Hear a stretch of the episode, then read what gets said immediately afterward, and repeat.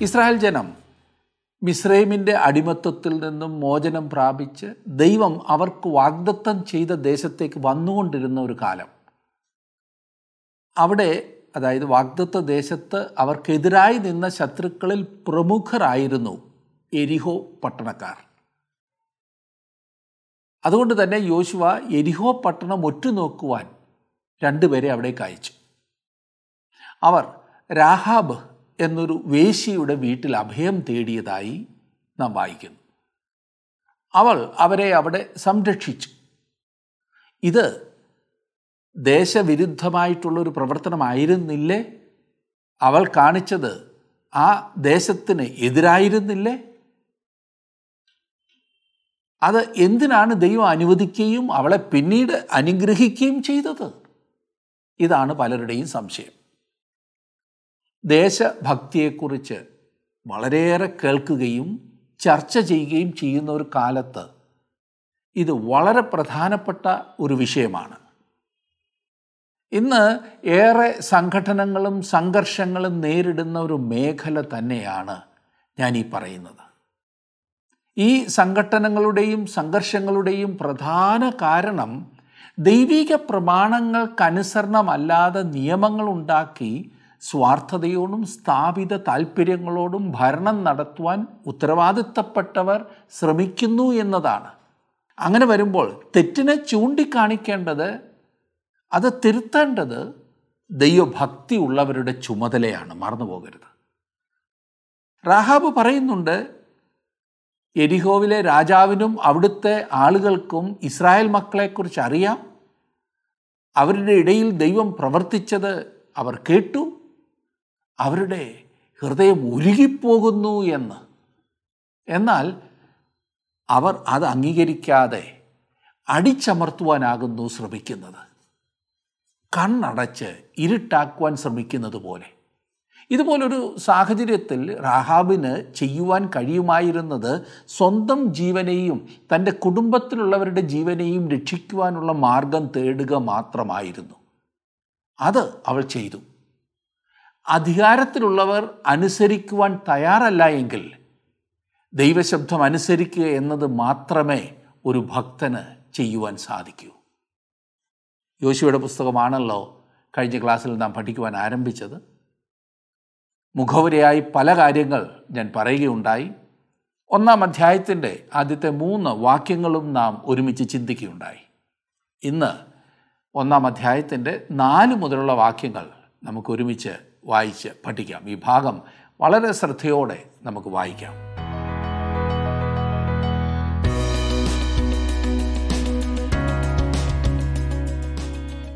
ഇനിയും നാല് മുതലുള്ള വാക്യങ്ങളാണ് നാം ചിന്തിക്കുവാൻ പോകുന്നത്. നാലാം വാക്യത്തിൽ നാം വായിക്കുന്നത് മരുഭൂമിയും ഈ ലബാനോനും തുടങ്ങി ഫ്രാത്ത് എന്ന മഹാനദി വരെയും ഹിത്യരുടെ ദേശമൊക്കെയും പടിഞ്ഞാറ് മഹാസമുദ്രം വരെയും നിങ്ങളുടെ അതിരായിരിക്കും. ഇസ്രായേൽ മക്കൾക്ക് ദൈവം വാഗ്ദത്തം ചെയ്ത ദേശം ഒരിക്കലും പൂർണമായി അവകാശപ്പെടുത്തുവാൻ അവർക്ക് കഴിഞ്ഞിട്ടില്ല എന്ന് ഞാൻ നേരത്തെ സൂചിപ്പിച്ചിട്ടുണ്ടല്ലോ. വാസ്തവത്തിൽ ദൈവം വാഗ്ദത്തം ചെയ്തതിന്റെ പത്തിലൊന്ന് ഭാഗമേ അവർക്ക് കൈവശമാക്കുവാൻ കഴിഞ്ഞുള്ളൂ ആസ്വദിക്കുവാൻ കഴിഞ്ഞുള്ളൂ. ഇന്ന് വിശ്വാസികൾ അവകാശമാക്കുന്ന ആത്മീയ അനുഗ്രഹങ്ങളുടെ അളവും ഇത്രമാത്രമാണ്. ഏതാണ്ട് മൂന്ന് ലക്ഷം ചതുരശ്ര മൈൽ ദൈവം അവർക്ക് വാഗ്ദാനം ചെയ്തിരുന്നു. മുപ്പതിനായിരം ചതുരശ്ര മൈൽ മാത്രമേ അവർക്ക് ഏതെങ്കിലും കാലത്ത് അതും ചുരുങ്ങിയ കാലം മാത്രം സ്വന്തമാക്കുവാൻ കഴിഞ്ഞുള്ളൂ. ഇന്ന് അത് പോയിട്ട് അതിന്റെ ഒരു ചെറിയ അംശം പോലും അവരുടെ കൈവശമില്ല. അഞ്ചാം വാക്യത്തിൽ നാം വായിക്കുന്നത് നിന്റെ ജീവകാലത്ത് ഒരിക്കലും ഒരു മനുഷ്യനും നിന്റെ നേരെ നിൽക്കുകയില്ല ഞാൻ മോശയോടുകൂടെ ഇരുന്നതുപോലെ നിന്നോടുകൂടെയും ഇരിക്കും.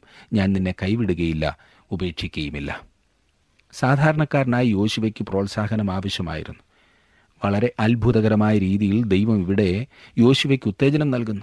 ഞാൻ നിന്നെ കൈവിടുകയില്ല. ഞാൻ മോശയോടുകൂടെ ഇരുന്നതുപോലെ നിന്നോടുകൂടെയും ഇരിക്കും എന്ന് ദൈവം പറയുന്നു. എത്ര വലിയ വാഗ്ദത്വമല്ലേ ആറും ഏഴും വാക്യങ്ങളിലേക്ക് നാം വരുമ്പോൾ കാണുന്നത് ഉറപ്പും ധൈര്യവുമുള്ളവനായിരിക്കുക. ഞാൻ അവർക്ക് കൊടുക്കുമെന്ന് അവരുടെ പിതാക്കന്മാരോട് സത്യം ചെയ്ത ദേശം നീ ഈ ജനത്തിന് അവകാശമായി വിഭാഗിക്കും. എന്റെ ദാസനായ മോശ നിന്നോട് കൽപ്പിച്ചിട്ടുള്ള ന്യായപ്രമാണമൊക്കെയും അനുസരിച്ച് നടക്കേണ്ടതിന് നല്ല ഉറപ്പും ധൈര്യവും ഉള്ളവനായി മാത്രം ഇരിക്കുക ചെല്ലുന്നിടത്തൊക്കെയും നീ ശുഭമായിരിക്കേണ്ടതിന് അത് വിട്ടിടത്തോട്ടോ വലത്തോട്ടോ മാറരുത്.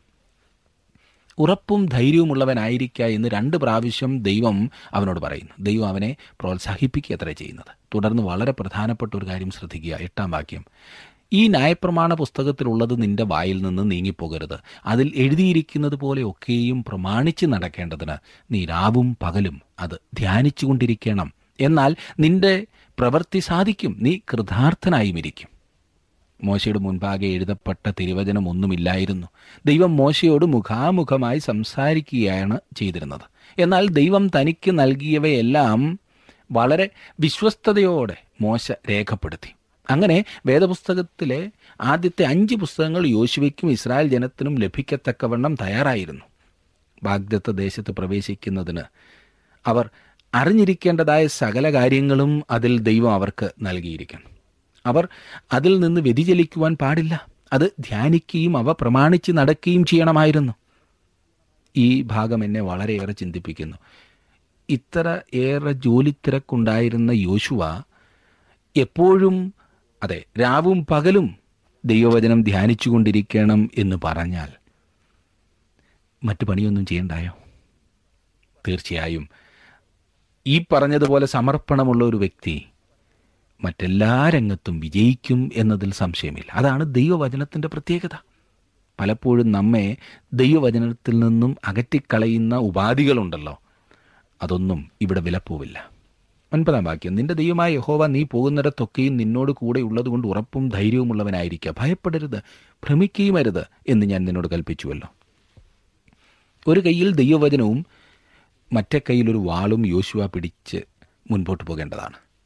വിശ്വാസത്താൽ അവൻ മുൻപോട്ട് പോകണം. ഉറപ്പും ധൈര്യവും ഉള്ളവനായിരിക്കാൻ ദൈവം അവന് വീണ്ടും ഉത്തേജനം നൽകുന്നു. ഉറപ്പും ധൈര്യവും ഉള്ളവനായിരിക്കുക യോശുവയെ പോലെ വിശ്വാസികളായ നാമും ഉറപ്പും ധൈര്യവും ഉള്ളവരായിരിക്കേണ്ടത് അത്രേ. വിശ്വാസത്താൽ നാം നമ്മുടെ ആത്മീക അവകാശങ്ങളെ കൈവശമാക്കേണ്ടത് ആവശ്യമാണ്. നാം ശത്രുവിന്റെ പാളയത്തിലാണെന്ന വസ്തുത നാം ഓർത്തിരിക്കേണ്ടതാണ്. പത്താം വാക്യം നോക്കിക്കേ. എന്നാറേ യോശുവ ജനത്തിന്റെ പ്രമാണികളോട് കൽപ്പിച്ചത്. യോശുവ അധികാരം ഏറ്റെടുത്തു അവൻ അത് ചഞ്ചല ഹൃദയത്തോടെയല്ല പൂർണ വിശ്വാസത്തോടെയാണ് അപ്രകാരം ചെയ്തത്. ദൈവം പറഞ്ഞതുകൊണ്ടാണ് യോശുവ ആ സ്ഥാനം വാസ്തവത്തിൽ ഭരമേറ്റത്. താൻ അവനോട് കൂടെ ഇരിക്കുമെന്ന് ദൈവം യോശുവയോട് പറഞ്ഞു. മോശയോടും അത് തന്നെയാണല്ലോ പറഞ്ഞു. മിദ്യാനിൽ വർഷങ്ങൾ ചെലവഴിച്ച ശേഷം മോശ മിസ്രൈമിൽ മടങ്ങിച്ചെന്നപ്പോൾ അവൻ ഭയമുള്ളവനായിരുന്നു.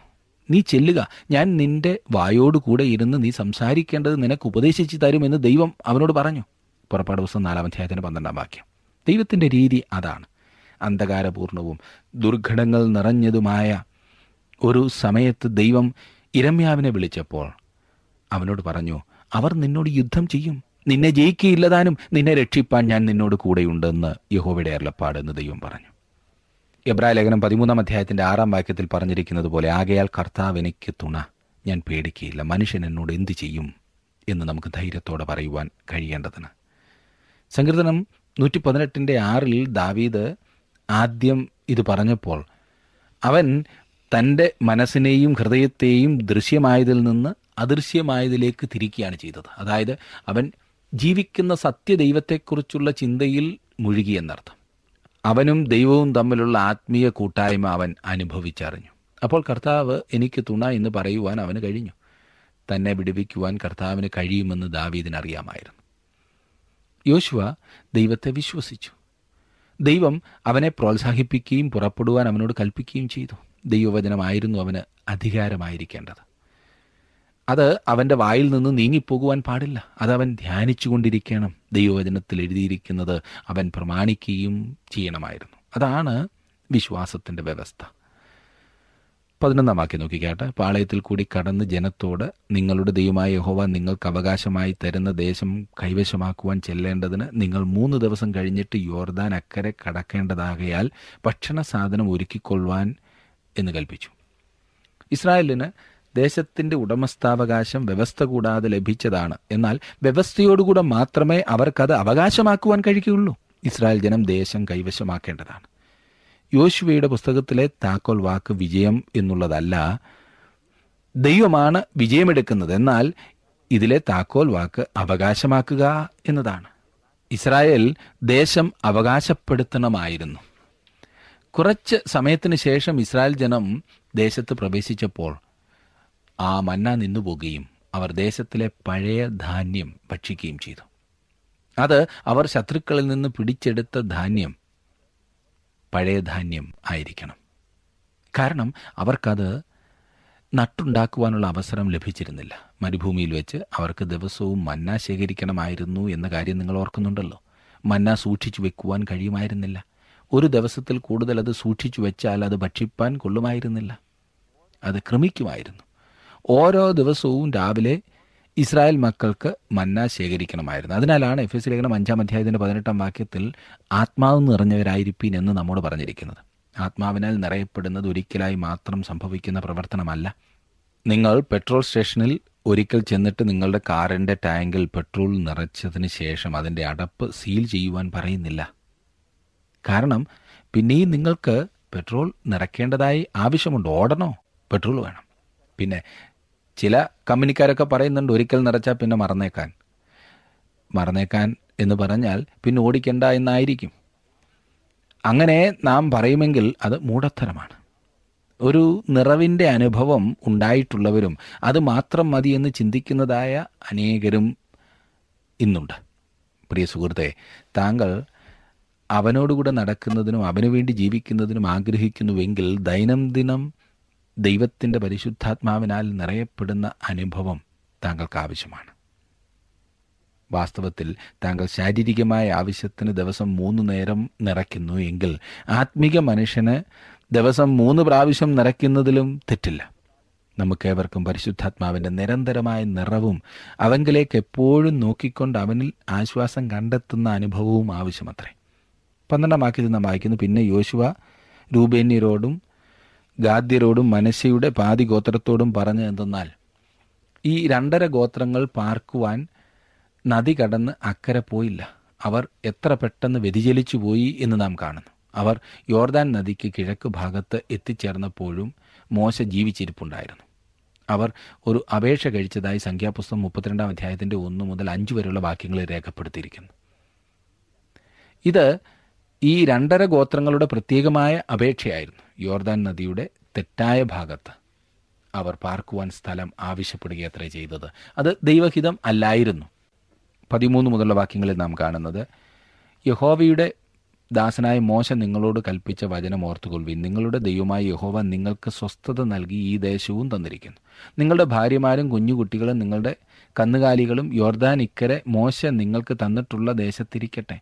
എന്നാൽ നിങ്ങളിൽ യുദ്ധപ്രാപ്തന്മാരായവരൊക്കെയും സന്നദ്ധരായി നിങ്ങളുടെ സഹോദരന്മാർക്ക് മുമ്പായി കടന്നു ചെന്ന് യഹോവ നിങ്ങൾക്ക് എന്ന പോലെ നിങ്ങളുടെ സഹോദരന്മാർക്കും സ്വസ്ഥത നൽകുകയും നിങ്ങളുടെ ദൈവമായ യഹോവ അവർക്ക് കൊടുക്കുന്ന ദേശം അവർ കൈവശമാക്കുകയും ചെയ്യുവോളം അവരെ സഹായിക്കണം.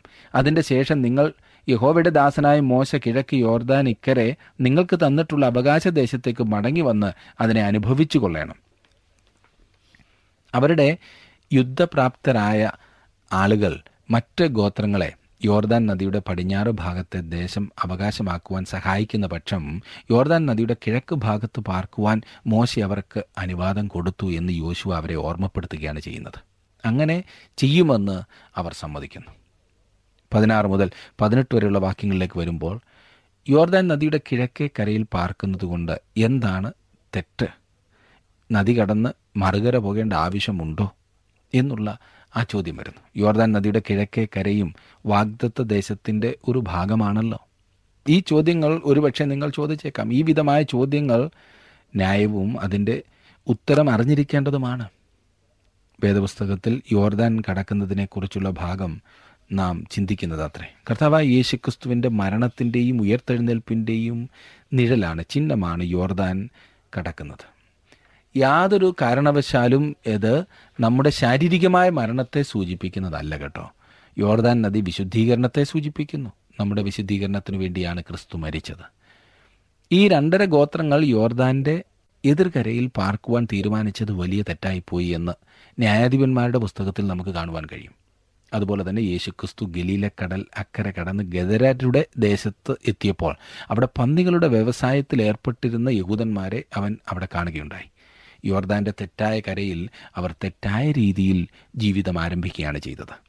ഇന്ന് അനേകം വിശ്വാസികൾ ഇതുപോലെ തെറ്റായ വ്യാപാരങ്ങളിൽ ഏർപ്പെട്ട് നിരാശരായി തീർന്നിരിക്കുകയാണ് ക്രിസ്തു തന്റെ മരണത്തിലും ഉയർത്തെഴുന്നേൽപ്പിലും കൂടി പ്രദാനം ചെയ്തിരിക്കുന്ന സ്വസ്ഥതയിൽ അവർ പ്രവേശിക്കേണ്ടതത്രേ. താങ്കളുടെ വിലപ്പെട്ട നിർദ്ദേശങ്ങളും അഭിപ്രായങ്ങളും പ്രാർത്ഥനാ വിഷയങ്ങളും ഇന്ന് തന്നെ ഞങ്ങളെ വിളിച്ചറിയിക്കുക. വിളിക്കേണ്ട number eight two eight one three eight four four five five.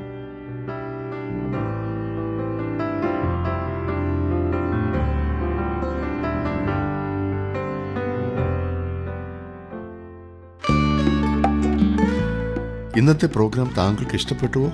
എങ്കിൽ ഉടൻ തന്നെ ഞങ്ങൾക്കൊരു മിസ് കോൾ തരിക. അടുത്ത വിജയി ഒരുപക്ഷെ താങ്കളായിരിക്കാം.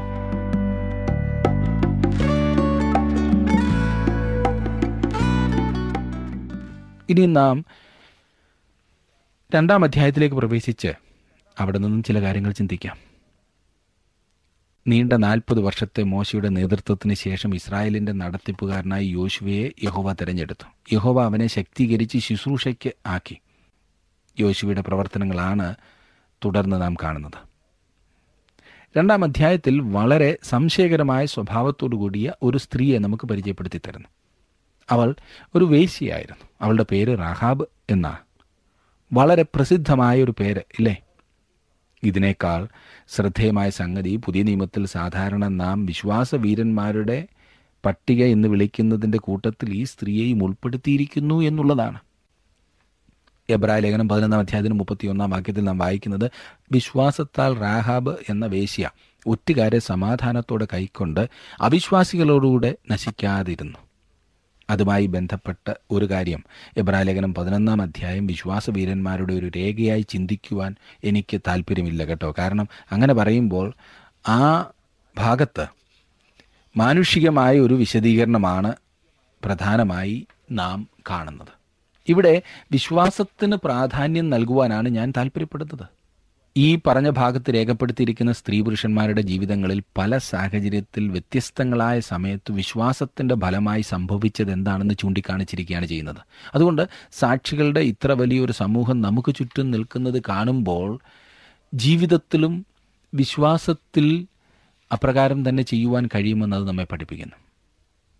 യേശുക്രിസ്തുവിന്റെ വംശാവലിയിൽ രാഹാബും ഉൾപ്പെട്ടിരിക്കുന്നു എന്നതാണ് വേറൊരു അത്ഭുതകരമായ സംഗതി. ആ വംശാവലിയോടെയാണ് പുതിയ നിയമം ആരംഭിക്കുന്നത് തന്നെ. പുതിയ നിയമത്തിന്റെ ആദ്യത്തെ അഞ്ച് വാക്യങ്ങൾ വായിക്കുമ്പോൾ തന്നെ ഈ സ്ത്രീയുടെ പേര് നിങ്ങൾക്ക് കാണുവാൻ കഴിയും. അവൾ എപ്രകാരമാണ് ക്രിസ്തുവിന്റെ വംശാവലിയിൽ കടന്നുകൂടിയത്? വിശ്വാസത്താലാണ് അവൾക്കത് സാധ്യമായത്. അങ്ങനെ ഒരു ശ്രദ്ധേയായ സ്ത്രീയെ ഈ അധ്യായം നമുക്ക് പരിചയപ്പെടുത്തി തരുന്നു. രണ്ടാം അധ്യായത്തിന്റെ ഒന്നാം വാക്യത്തിൽ നാം കാണുന്നത് അനന്തരം നൂന്റെ മകനായ യോശുവ രഹസ്യമായി ഒറ്റുനോക്കേണ്ടതിന് സിത്തീമിൽ നിന്ന് രണ്ടുപേരെ അയച്ചു. നിങ്ങൾ പോയി ദേശവും എരിഹോ പട്ടണവും നോക്കി വരുവീൻ എന്ന് പറഞ്ഞു. അവർ പുറപ്പെട്ട് രാഹാബ് എന്നു പേരുള്ള ഒരു വേശിയുടെ വീട്ടിൽ ചെന്ന് അവിടെ പാർത്തു. രണ്ടുപേരെ ദേശം ഒറ്റുനോക്കുവാൻ അയച്ചു എന്ന കാര്യം ശ്രദ്ധിക്കുക. ഇവിടെ വേറൊരു തെറ്റുകൂടി സംഭവിച്ചു എന്ന് നിങ്ങൾ ചിന്തിച്ചേക്കാം. കാരണം നേരത്തെ അവർക്ക് ദേശം പിടിച്ചെടുക്കുവാൻ കഴിയുമോ എന്നറിയുന്നതിന് ഒറ്റുനോക്കുവാൻ ആളുകളെ അയച്ചിരുന്നു. എന്നാൽ ഇപ്പോൾ അവർക്ക് ദേശം കൈവശമാക്കുവാൻ കഴിയുമോ എന്നറിയുന്നതിനല്ല പിന്നെയോ ദേശത്ത് പ്രവേശിക്കുവാനുള്ള ഏറ്റവും നല്ല വഴി ഏതാണെന്ന് കണ്ട് മനസ്സിലാക്കുവാനാണ് ഒറ്റുകാരെ അയക്കുന്നത്. ഉദ്ദേശങ്ങൾ വളരെ വ്യത്യസ്തമായിരുന്നു എന്ന കാര്യം ശ്രദ്ധിക്കുക. എരിഹോ നിവാസിയായ റാഹാബ് എന്ന ഒരു സ്ത്രീ തന്റെ ഭവനം അവർക്കായി തുറന്നു കൊടുത്തു. രണ്ട് മുതൽ ഏഴ് വരെയുള്ള വാക്യങ്ങളിൽ അവിടെ നടക്കുന്ന സംഭവത്തെക്കുറിച്ച് നാം വായിക്കുന്നു. ഈ മനുഷ്യരെ രക്ഷിപ്പാനായി ഈ സ്ത്രീ രാജാവിനോട് പച്ചക്കള്ളം പറഞ്ഞു. അങ്ങനെ ചെയ്യുന്നതിൽ കൂടി അവൾ തന്റെ ജീവനെ കൂടിയാണ് വാസ്തവത്തിൽ പണയപ്പെടുത്തിയത്. അവൾ ഇപ്രകാരം തന്റെ ജീവനെ പോലും അപകടപ്പെടുത്തുന്ന ആ സാഹചര്യത്തിൽ എന്തിനാണ് പ്രവർത്തിച്ചത്? അവൾക്ക് അപ്രകാരം ചെയ്യേണ്ട ആവശ്യമില്ലായിരുന്നില്ലേ? തന്റെ സ്വന്തമായിട്ടുള്ള ആളുകളോട് കള്ളം പറഞ്ഞിട്ട് ശത്രുക്കളെ എന്തിനാണ് അവൾ സംരക്ഷിച്ചത്? ആ ചോദ്യത്തിന് ഉത്തരം കാണുന്നതിന് മുൻപ് ഞാൻ വേറൊരു ചോദ്യം ചോദിക്കട്ടെ? റാഹാബിന്റെ പ്രവർത്തനത്തെ ന്യായീകരിക്കുവാൻ സാധിക്കുമോ? കള്ളം പറഞ്ഞും തെറ്റ് കാണിച്ചും വേണോ? ദൈവത്തെ പ്രസാദിപ്പിക്കുന്നത്. ദൈവമക്കൾ എന്ന നിലയിൽ നാം അധികാരികളെ അനുസരിക്കുകയും ഭരണാധികാരികൾക്ക് കീഴടങ്ങിയിരിക്കുകയും ചെയ്യേണ്ടതല്ലേ?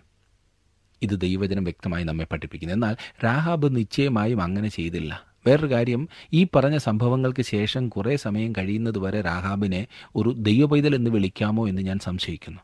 ദൈവപൈതലല്ലാത്ത ഒരാൾ ദൈവകൽപ്പന പ്രമാണിച്ചില്ല എന്ന് പറഞ്ഞാൽ അതിൽ അസാധാരണമായി എന്തിരിക്കുന്നു? അതത്രേ ഒരു വിശദീകരണം. എന്നാൽ നമുക്ക് അർത്ഥവത്തായ വേറൊരു വിശദീകരണം കൂടി ലഭ്യമാണ്.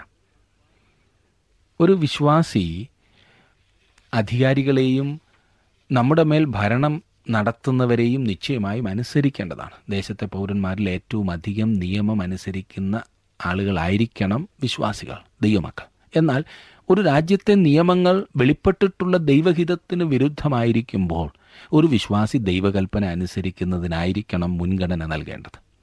പത്രോസിന്റെയും യോഹന്നാന്റെയും അനുഭവം ഇതായിരുന്നു. നാം വായിക്കുമ്പോൾ പ്രവർത്തികളുടെ പുസ്തകം നാലാം അധ്യായത്തിന്റെ പത്തൊൻപതും ഇരുപതും വാക്യങ്ങളിൽ അതിന് പത്രോസും യോഹന്നാനും ദൈവത്തെക്കാൾ അധികം നിങ്ങളെ അനുസരിക്കുന്നത് ദൈവത്തിന്റെ മുൻപാകെ ന്യായമോ എന്ന് വിധിപ്പീൻ. ഞങ്ങൾക്കോ ഞങ്ങൾ കണ്ടും കേട്ടും കേട്ടുമിരിക്കുന്നത് പ്രസ്താവിക്കാതിരിപ്പാൻ കഴിയുന്നതല്ല എന്ന് ഉത്തരം പറഞ്ഞു. ഒരു വിശ്വാസി മനുഷ്യ ശബ്ദത്തെക്കാൾ അധികം ദൈവവചനമാണ് അനുസരിക്കേണ്ടത്. ദൈവമക്കൾ എന്ന നിലയിൽ നമ്മുടെ മനോഭാവം ഇതായിരിക്കണം. ഇനിയും നമ്മുടെ ഒന്നാമത്തെ ചോദ്യത്തിന് രാഹാബ് തന്നെ ഉത്തരം പറയട്ടെ? ശത്രുവിനെ സംരക്ഷിക്കുവാൻ എന്തുകൊണ്ടാണ് അവൾ കള്ളം പറഞ്ഞത്? എട്ടും ഒൻപതും വാക്യങ്ങൾ. എന്നാൽ അവർ കിടപ്പാൻ പോകും മുമ്പേ അവൾ മുകളിൽ അവരുടെ അടുക്കൽ ചെന്ന് അവരോട് പറഞ്ഞത് യഹോവ ഈ ദേശം നിങ്ങൾക്ക് തന്നിരിക്കുന്നു. നിങ്ങളെയുള്ള ഭീതി ഞങ്ങളുടെ മേൽ വീണിരിക്കുന്നു. ഈ ദേശത്തിലെ നിവാസികൾ എല്ലാവരും നിങ്ങളുടെ നിമിത്തം ഉരുകിപ്പോകുന്നു എന്ന് ഞാൻ അറിയുന്നു. ഇപ്പോൾ കാര്യം മനസ്സിലായോ? എന്തുകൊണ്ടാണ് അവൾ ഇങ്ങനെ ഒരു വലിയ കാൽവെപ്പെടുക്കുന്നത് എന്ന്? അപ്പോൾ കനാന്യരുടെ അവസ്ഥയെക്കുറിച്ച് അവൾ ഇവിടെ ഒരു സൂചന നൽകുന്നു. ഒരു വലിയ പുരുഷാരം ദേശത്തേക്ക് വരുന്നു എന്ന വാർത്ത പരന്നു കഴിഞ്ഞിരുന്നു. അവർ ദേശം പിടിച്ചെടുക്കാൻ വരുന്നു എന്നാണ് അവർ വിശ്വസിക്കുന്നത്. ജനം പരിഭ്രാന്തരാകുവാൻ തുടങ്ങി. ഈ വിധത്തിലുള്ള റിപ്പോർട്ടാണ് റാഹാബ് ഒറ്റുനൊട്ടക്കാർക്ക് നൽകിയത്. തങ്ങളുടെ ദേശക്കാർ ഇസ്രായേൽ ജനത്തിന്റെ നേരെ എപ്രകാരം ചിന്തിക്കുന്നു എന്ന്. ആ ഇസ്രായേൽ ജനത്തിന്റെ മുന്നേറ്റ നിമിത്തം ഭയന്നിരിക്കുന്ന കാര്യം അവൾ അവരോട് വിവരിച്ചു പറഞ്ഞു. പത്താം വാക്യം. നിങ്ങൾ മിസ്രൈമിൽ നിന്ന് പുറപ്പെട്ടു വരുമ്പോൾ യഹോവ നിങ്ങൾക്ക് വേണ്ടി ചെങ്കടലിലെ വെള്ളം വറ്റിച്ചതും യോർദാൻ അക്കരെ വെച്ച് നിങ്ങൾ നിർമൂലമാക്കിയ സീഹോൻ ഓഗ എന്ന രണ്ട് അമൂര്യ രാജാക്കന്മാരോട് ചെയ്തതും ഞങ്ങൾ കേട്ടു. യഹോവ നിങ്ങൾക്കു വേണ്ടി ചെങ്കടലിലെ വെള്ളം വറ്റിച്ചത് ഞങ്ങൾ കേട്ടു എന്ന് പറഞ്ഞിരിക്കുന്നത് ശ്രദ്ധിക്കുക. എത്ര നാൾ മുമ്പാണിത് സംഭവിച്ചത്? അവർ യോർദാൻ നദിയുടെ തീരത്തെത്തുന്നതിന് നാൽപ്പത് വർഷങ്ങൾക്ക് മുമ്പാണ് അത് നടന്നത്. ആ നാൽപ്പത് വർഷക്കാലം ദൈവം കനാൻ ദേശക്കാർക്ക് തങ്കലേക്ക് തിരിയുവാനുള്ള അവസരം നൽകുകയാണ് ചെയ്തത്. അത് നമുക്ക് എങ്ങനെ അറിയുവാൻ കഴിയും? ദൈവം അബ്രഹാമിനോട് അവന്റെ സന്തതി സ്വന്തമല്ലാത്ത ദേശത്ത് നാനൂറ് സംവത്സരം പ്രവാസികളായിരുന്ന് ആ ദേശക്കാരെ സേവിക്കും. നാലാം തലമുറക്കാർ ഇവിടേക്ക് മടങ്ങി വരും. അമോര്യരുടെ ആക്രമം ഇതുവരെ തികഞ്ഞിട്ടില്ല എന്ന് അരളി ചെയ്തു. ഉൽപ്പത്തി പുസ്തകം പതിനഞ്ചാം അധ്യായത്തിന്റെ പതിനാറാം വാക്യം. ഇതിന് നാനൂറ്റി ഇരുപത് വർഷം മുൻപാണ് അപ്രകാരം പറഞ്ഞത്. വേറെ വിധത്തിൽ പറഞ്ഞാൽ അവർ ദൈവത്തിങ്കിലേക്ക് തിരിയണമോ വേണ്ടായോ എന്ന തീരുമാനം എടുക്കുന്നതിനായി ദൈവം കനാൻ ദേശക്കാർക്ക് നാനൂറ്റി ഇരുപത് സംവത്സരം നൽകുകയായിരുന്നു ചെയ്തത്. അത് ചുരുങ്ങിയ കാലയളവായിരുന്നോ?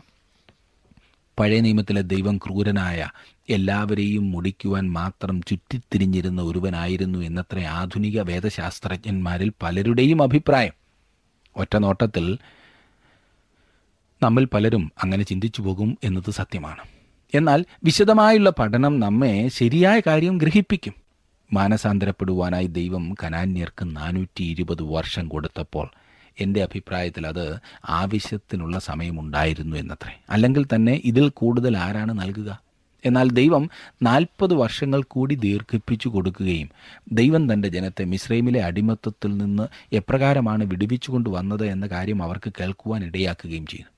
ഇസ്രായേൽ ജനത്തിന്റെ ഇടയിൽ നടന്ന അത്ഭുതങ്ങളും അടയാളങ്ങളുമെല്ലാം മറ്റുള്ള ജാതികൾ ശ്രദ്ധിച്ചുകൊണ്ടേയിരിക്കുകയായിരുന്നു. പ്രത്യേകം ശ്രദ്ധിക്കേണ്ട ഒരു കാര്യം എന്തെന്നാൽ തന്നെക്കുറിച്ച് കേട്ടിട്ടില്ലാത്ത ഒരു ജാതിയെ ദൈവം ഒരിക്കലും നശിപ്പിച്ചിട്ടില്ല. തങ്കലേക്ക് തിരിയുവാനായി ആവശ്യത്തിന് സമയം ദൈവം അവർക്ക് കൊടുക്കുന്നു. ലഭിച്ച വെളിച്ചത്തിന്റെ കണക്കെ ദൈവം ചോദിക്കൂ. ഈ വിഷയത്തിൽ വിമർശനവുമായി നടക്കുന്ന പ്രിയപ്പെട്ടവരോട് എനിക്കുള്ള ചോദ്യം എന്തെന്നാൽ എത്ര സമയം ദൈവം നൽകണമെന്നാണ് അപ്പോൾ പറയുന്നത്? ദൈവത്തിന്റെ പ്രവർത്തനം ക്രൂരമായി പോയി ചതിയായി പോയി എന്ന് നാം ഒരിക്കലും പറയരുത്. പഴയ നിയമത്തിൽ അങ്ങനെ ആയിരുന്നതിനാൽ പുതിയ നിയമത്തിൽ ആകെ വ്യത്യസ്തനാകുന്നു എന്ന് ചിന്തിക്കരുത്. ദൈവം സ്നേഹമാണെന്നും ക്ഷമിക്കുന്നവനാണെന്നും ഒക്കെ അനേകം പ്രാവശ്യം പറഞ്ഞിട്ടുള്ളതിനാൽ ഈ കാലത്ത് പാപത്തെ കണ്ണടച്ചു വിടുമെന്നർത്ഥമില്ല യേശുക്രിസ്തുവിനെ തള്ളിക്കളയുന്നവർ നരകത്തിലേക്കാണ് പോകുന്നതെന്ന് ദൈവം വ്യക്തമാക്കിയിട്ടുണ്ട്. അത് ദൈവത്തിന്റെ നീതിയാണ്. തള്ളിക്കളയുക എന്ന് പറഞ്ഞാൽ സ്വീകരിക്കാതിരിക്കുന്നതെല്ലാം ആകുന്നു എന്നറിയാമല്ലോ. നരകത്തിന്റെ അവസ്ഥയുടെ ഗൗരവം കുറച്ച് കാണിക്കുന്ന ഈ പരിഷ്കൃത സമൂഹത്തിൽ ഞാൻ പറഞ്ഞത് താങ്കളെ ഞെട്ടിപ്പിക്കുന്ന വാർത്തയാണോ. ഏറ്റവും ഭീതിജനകമായ സ്ഥലമായി ബൈബിളിൽ പറഞ്ഞിരിക്കുന്ന നരകം ഇന്ന് അനേകർ ഒരു വിനോദരംഗമാക്കുവാൻ ശ്രമിക്കുന്നു എന്ന് പറയുന്നതായിരിക്കും നല്ലത്. എന്നാൽ സുഹൃത്തെ അതല്ല ശരി. നരകം ഭയാനകമാണ്. നിത്യവേദനയുടെ സ്ഥലമാണ്. കുറെ നല്ലതായി ജീവിച്ചതുകൊണ്ട് നരകത്തിൽ കിഴിവെന്തെങ്കിലും ലഭിക്കുമെന്ന് തെറ്റിദ്ധരിക്കേണ്ടതില്ല. കഴിഞ്ഞില്ല. ഇനിയും ദൈവത്തിന്റെ ന്യായവിധി വന്നു വീഴുമ്പോൾ ചില മഹാമനസ്കർ പറയും അവൻ അവർക്ക് അല്പം സമയം കൂടൊക്കെ നൽകേണ്ടതായിരുന്നു എന്ന്. എന്തൊരു കാര്യം. കൂടുതൽ സമയമില്ലേ? സുഹൃത്തെ ആയിരത്തി തൊള്ളായിരം വർഷങ്ങൾ കഴിഞ്ഞിരിക്കുന്നു. ദൈവം ദീർഘക്ഷമയുള്ളവനാകുന്നു. അവൻ കോപത്തിന് താമസമുള്ളവനും കരുണയുള്ളവനുമാകുന്നു. അവിടുത്തെ ക്ഷമയെ നാം പരീക്ഷിക്കുകയല്ലേ ചെയ്യുന്നത്? നമ്മുടെ ക്ഷമയെ ആരെങ്കിലും ഇങ്ങനെ പരീക്ഷിച്ചാൽ നാം വിടുമോ? ഒരിക്കലും നാം വിടില്ല. ഇതിൽ കൂടുതലായി എത്രമാത്രം സമയമാണ് അവൻ നമുക്ക് നൽകേണ്ടത്? ക്രിസ്തുവിങ്കിലേക്ക് തിരിഞ്ഞു വരുവാൻ അവൻ ലോകത്തിന് ആവശ്യമായ സമയവും അവസരങ്ങളും നൽകിയിരിക്കുന്നു. ഞങ്ങൾ കേട്ടു എന്ന് വേശ്യാസ്ത്രീ പറഞ്ഞു. അതിന്റെ പ്രതികരണം എന്താണെന്ന് ശ്രദ്ധിക്കുക. കേട്ടപ്പോൾ തന്നെ ഞങ്ങളുടെ ഹൃദയം ഉരുകി നിങ്ങളുടെ നിമിത്തം എല്ലാവർക്കും ധൈര്യം കെട്ടുപോയി. നിങ്ങളുടെ ദൈവമായ യഹോവ തന്നെ മീതെ സ്വർഗത്തിലും താഴെ ഭൂമിയിലും ദൈവമാകുന്നു. അവർ ഈ സംഭവത്തെക്കുറിച്ച് കേൾക്കുക മാത്രമല്ല അത് ശരിയാണെന്ന് അവർ അറിഞ്ഞു വരുന്നു എന്നിട്ടും അവർ ദൈവത്തെങ്കിലേക്ക് തിരിഞ്ഞില്ല എന്നുള്ളതാണ് വിചിത്രം. കർത്താവായ യേശു ക്രിസ്തു മരിച്ചടക്കപ്പെട്ട് ഉയർത്തെഴുന്നേറ്റു എന്ന കാര്യം ചരിത്ര സത്യങ്ങളാണെന്ന് അറിയുകയും അതേസമയം തന്നെ രക്ഷിക്കപ്പെടാത്തതുമായ അനേകം ആളുകൾ ഇന്നുണ്ട്. എന്താണ് താങ്കളെ രക്ഷിക്കുന്നത്? കർത്താവായ യേശു ക്രിസ്തുവിനെ താങ്കളുടെ വ്യക്തിപരമായി രക്ഷകനായി സ്വീകരിക്കുന്നതിൽ കൂടിയാണ് താങ്കൾ രക്ഷിക്കപ്പെടുന്നത്. അവനുമായി വ്യക്തിപരമായ ഒരു ബന്ധം ഉളവാകുകയാണ് ചെയ്യേണ്ടത്. എന്നെ ശ്രദ്ധിക്കുന്ന പ്രിയ സുഹൃത്തെ അങ്ങനെ ഒരു ബന്ധത്തിൽ എത്തിച്ചേരുവാൻ താങ്കൾക്ക് സാധിച്ചിട്ടുണ്ടോ?